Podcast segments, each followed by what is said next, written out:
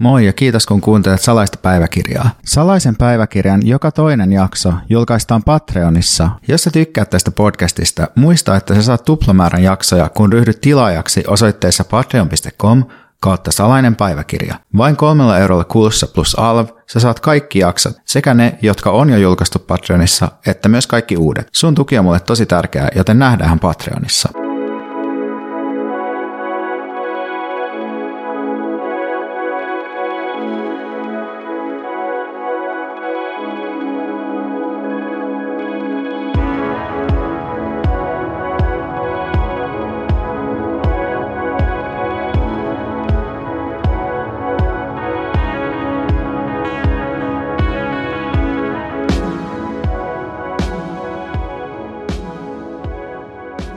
Aloitan kertomalla pienen tarinan siitä, kun mä olin tänään bussissa aiemmin päivällä ja siellä oli aika paljon porukkaa.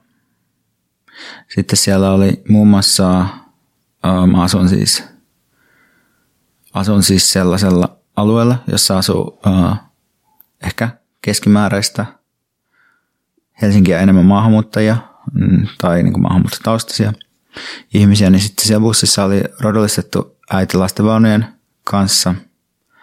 Ja sitten semmoinen noin viisikymppinen naiseksi koodaamani valkoinen ihminen alkoi valittaa siitä, että jotenkin lapsen tabletti pitää liikaa ääntä hänen mielestään.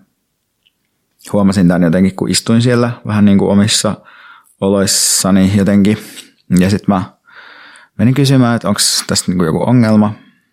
Ja sitten tämä valkoinen ihminen alkoi pitää semmoista saarnaa siitä, että tässä bussissa oli aiemmin yksi toinenkin tällainen, jolla oli tabletti liian kovalla ja jos Suomessa asuu, niin pitää olla tietyt säännöt, jotain tällaista. Eli hän niin yhdisti jotenkin kaksi rodollistettua perhettä tai lasta toisiinsa ja esitti sitten tämmöisellä kantasuomalaisen oikeudella niin kuin jonkinlaisen kurinpalautusvaateen näille ulkopuolisille, jossa hän niin kuin saa päättää, että miten muut täällä Suomessa sitten käyttäytyy. Ja mä sitten sanoin, että tähän, että, että ei ole niin kuin sinun asiasi kertoa kenellekään, että miten Suomessa saa tai ei saa käyttäytyä ja että joku aiempi lapsi ei nyt liity tähän perheeseen yhtään mitenkään tai tähän tilanteeseen – ja tämä oli tietysti aika epämiellyttävä tilanne. Tämä ihminen oli äh, sitten aika, aika vihainen ja piti paljon ääntä, mutta poistui sitten liikennevälineestä piakkoin. Ja, ja tämän jälkeen sitten juttelin vähän tämän, tämän äidin kanssa tästä tilanteesta ja, ja hän sanoi, että no joo, että ensinnäkin ihmistä aina olettaa, että me ei osata suomea ja toiseksi, että vaikka hänkin maksaa veroja, niin sitten ihmiset silti ajattelee, että, että he että nämä ihmiset ei kuulu jotenkin tänne ja he voivat sen niin kuin kertoa. Ja tämä varmasti kuulosti hienolta ja esimerkilliseltä tarinalta, mutta täytyy nyt kuitenkin huomauttaa, että varmasti olisi ollut paljon vaikeampi mennä väliin puolustamaan, jos kyseessä olisi ollut esimerkiksi aggressiivinen ja uhkaava mieheksi koodautuva henkilö – mutta joka tapauksessa mä oon sinänsä tyytyväinen, että tuollaisessa tilanteessa niin menin väliin, koska se on ehkä sellainen, mitä paljon niin miettii, että no miten sitten niin toimii, toimii tuossa tuollaisessa kohdassa, jos tämmöistä sattuu.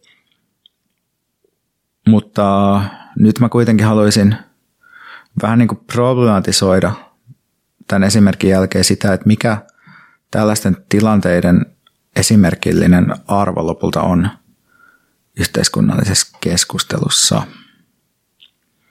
Ja niin kuin lyhyesti tavallaan tämä, mitä mä oon miettinyt pidempään, on se, että, että jotenkin joukkoliikenne ei voi niin kuin olla sorron ja syrjinnän ensisijainen ja viimeinen yhteiskunnallinen konteksti.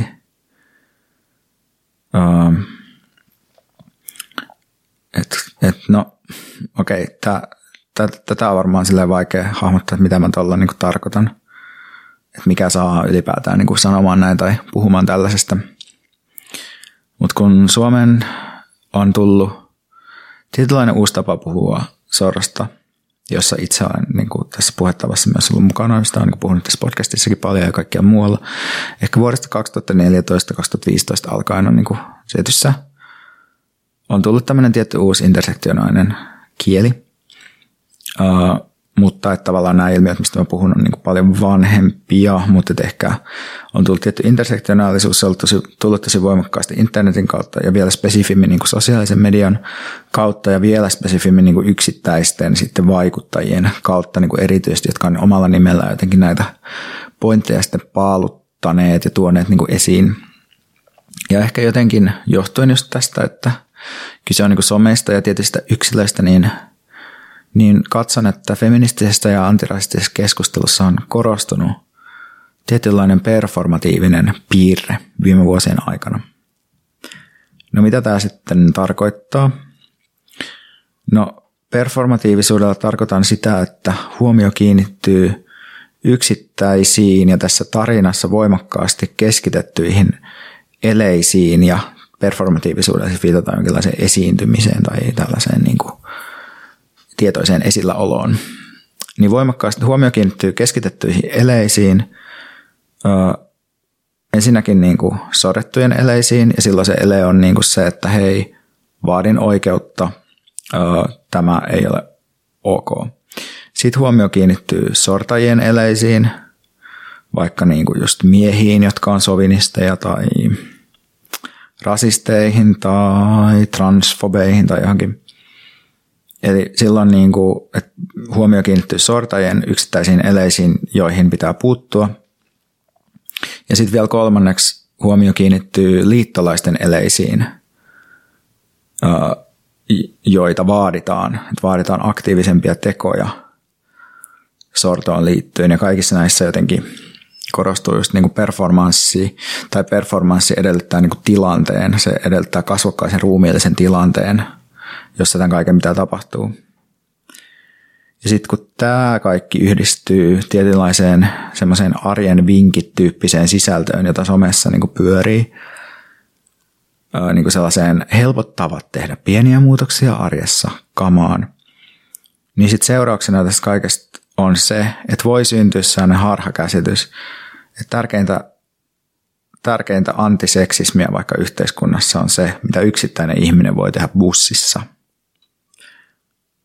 Eli bussista on tullut sellainen ultimaattinen esimerkki, sellainen tapahtumisen paikka, jossa niin kuin yhteiskunnallinen epäoikeudenmukaisuus tulee lihaksi. Ja sitten se on aina niin kuin tavallaan, että tuntematon sortaja tekee jotakin, joka kohdistuu sorrettuun ja sitten tähän niin kuin ulkopuolinen sit, liittolainen sit puuttuu.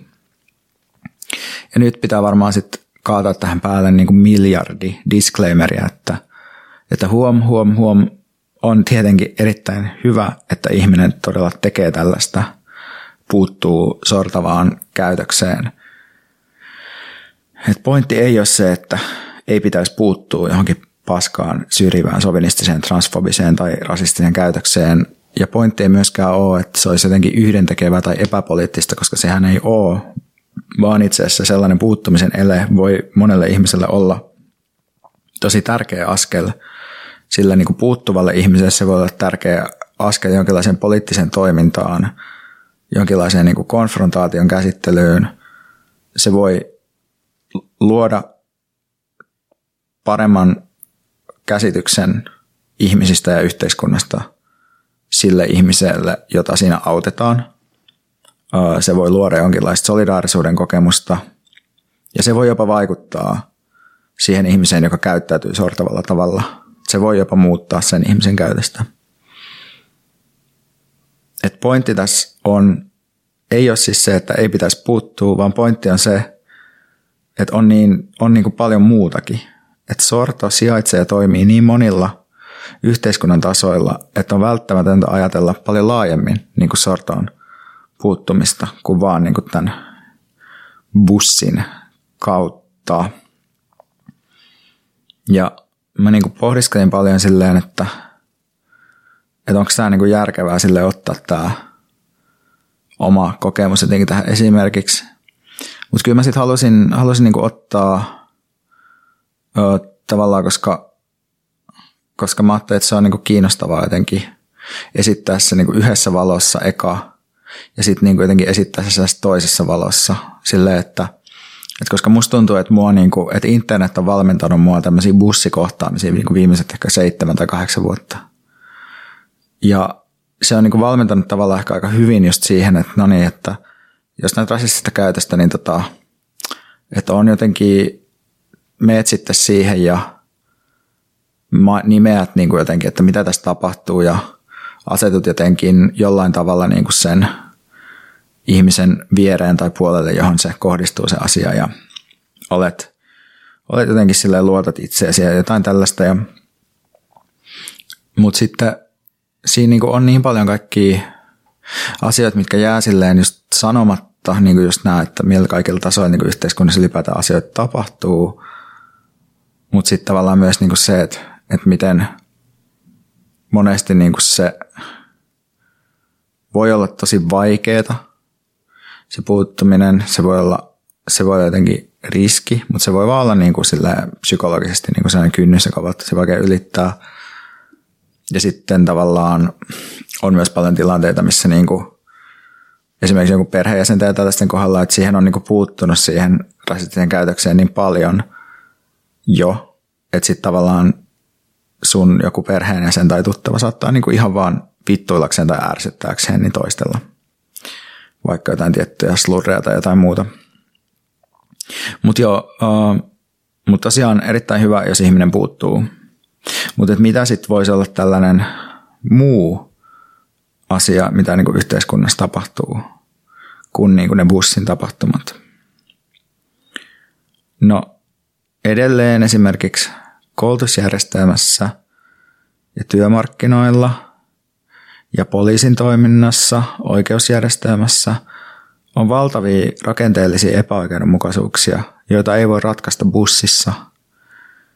Ja siksi olisi jotenkin tosi tärkeää laajentaa sitä, koko ajan laajentaa sitä meidän käsitystä sorron tapahtumisen tavoista ja paikoista. Tähän liittyy myös se, että osa sorrosta on kokonaan näkymätöntä. Se voi olla tavallaan tylsää siinä mielessä, että siitä ei saa vedettyä niin kuin kiinnostavaa narratiivia. Siihen ei liity kasvokkaista performanssia kahden ihmisen välillä, vaan siihen voi liittyä jotain papereita. Tai siihen voi liittyä, no joo, ehkä paperit on hyvä esimerkki.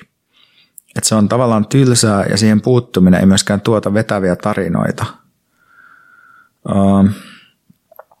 Sitten yksi asia on myös se, että on tosi tärkeää ajatella tätä koko rasismiasiaa, tai en mä puhu siis pelkästään rasismista, mä puhun niin kuin erilaisista sorron muodoista, uh, mutta et, et sitä on niin kuin tosi tärkeää ajatella kollektiivisesti, että ei vaan niin kuin sen tasolla, että mitä jokainen suomalainen yksilö voi tehdä, vaan niin kuin sillä tasolla, että miten me voitaisiin yhdessä jotenkin muuttaa jotain laajoja käytänteitä tai jotain lakeja tai mitä tahansa, jotain toistuvia asioita, joita me ei välttämättä edes huomata.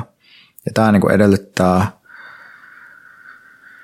edellyttää joitain asioita, jotka on niin tosi vaikeita sen semmoisen performatiivisen logiikan kannalta, että just, että, että tekee asioita, jotka eivät välttämättä näy, asioita, joihin se oma nimi ei tule alle. Pitää myös hankkia uutta tietoa, pitää ymmärtää, että miten asiat toimii, jotta niitä voi muuttaa. Mä mietin tästä samalla, kun mä tätä jotenkin pohdiskelin, niin esimerkiksi vapaa liikkuvuus rytä. Ne on niin antirasistisia tutkijoita ja aktivisteja, jotka esimerkiksi hoitaa turvapaikanhakijoiden asioita, antaa niille lakineuvontaa, järkkää kahviloita, jossa voi keskustella.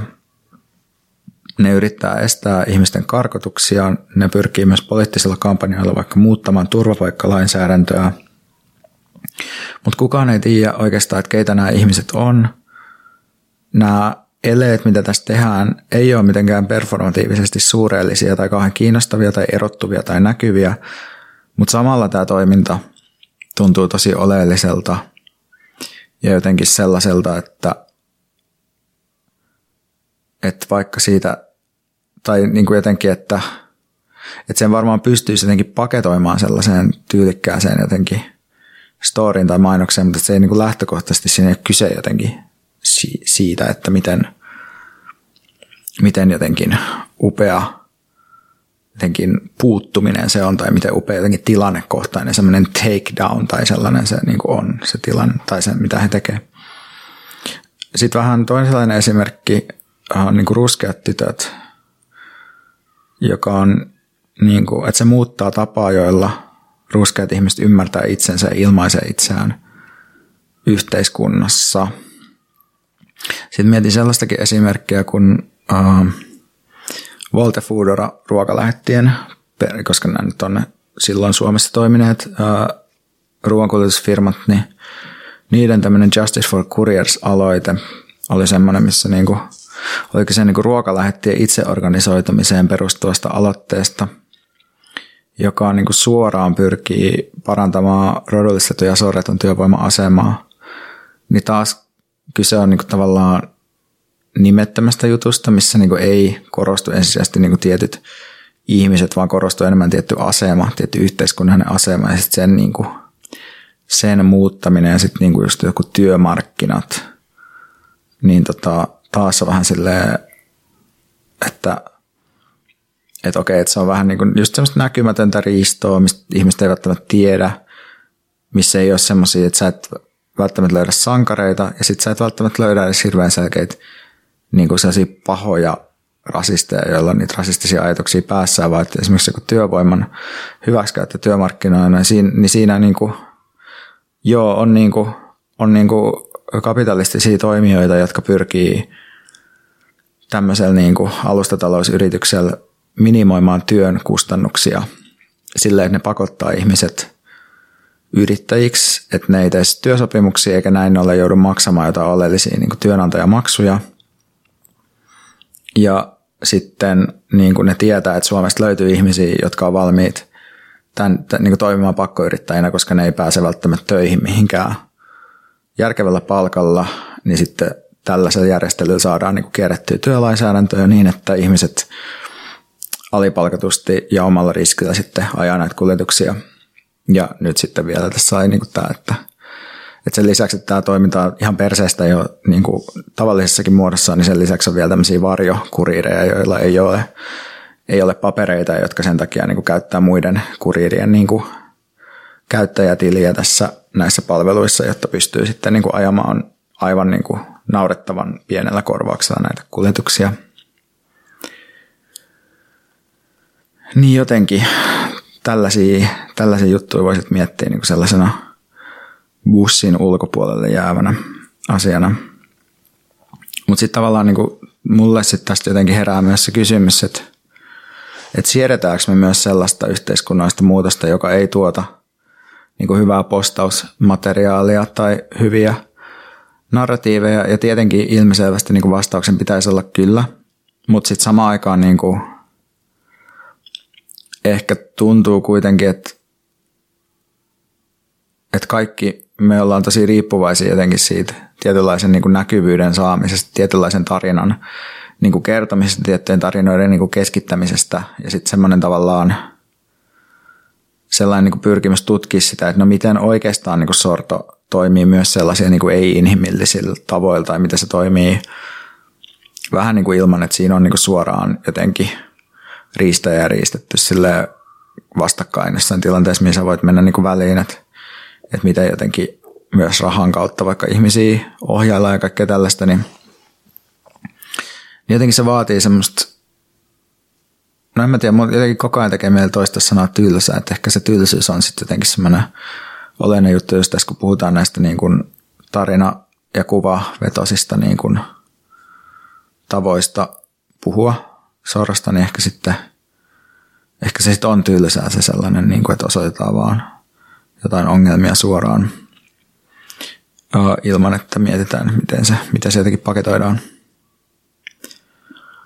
Mä toivon, että tämäkin jakso, tai mä toivon, että edes joku jakso, mutta toivon, että tämäkin jakso herättää sinussa jotain ajatuksia. Ja mä en ehkä vähän aikaa mainostanutkaan mun tätä sähköpostia, niin jos haluat olla yhteydessä, no se onnistuu tietenkin Instagramin kautta, salainen päiväkirja alavio podi uh, Instagramissa, ja sitten se onnistuu myös sähköpostilla – hyvin salainen paivakirja at gmail.com, niin laitahan viestejä, jos heräsi jotain ajatuksia ja nähdään ensi kerralla.